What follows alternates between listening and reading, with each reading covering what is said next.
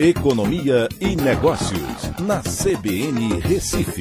Oferecimento Sicredi Recife e Seguros Unimed. Soluções em seguros e previdência complementar.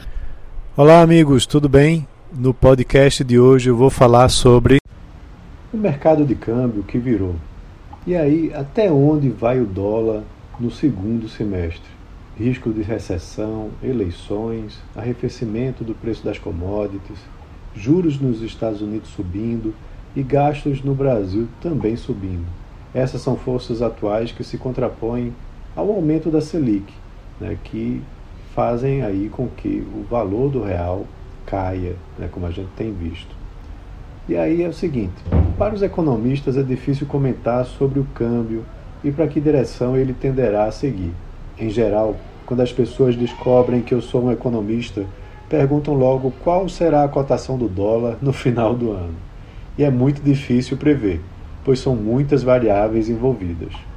O início de 2022 foi bastante positivo para o real, que chegou a ter uma cotação abaixo dos 4,60 em relação ao dólar, por conta dos preços das commodities estarem aquecidos e do mercado ter virado os olhos para o Brasil com a invasão russa à Ucrânia e também do aumento da Selic. O cenário, porém, mudou. O Fed finalmente decidiu que a inflação não é transitória e resolveu aumentar os juros para combatê-la. Com isso, os títulos americanos ficaram mais convidativos, atraindo investidores internacionais. O risco da recessão aumentou com essa medida contracionista.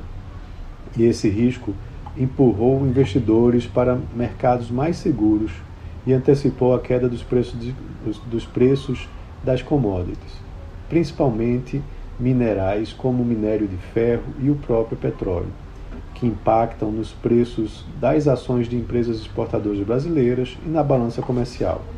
Aliado a essas forças, é importante lembrar que estamos a menos de 90 dias das eleições presidenciais e o ambiente de incerteza subiu consideravelmente, pressionando o câmbio, como ocorre em todas as eleições presidenciais, pois não se sabe o rumo da economia em 2023.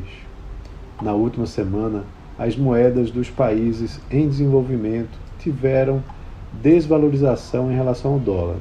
Mas aqui no Brasil, o impacto tem sido maior devido ao aumento de gastos projetados até dezembro, que pode contribuir para manter a inflação em um patamar alto, um fator negativo.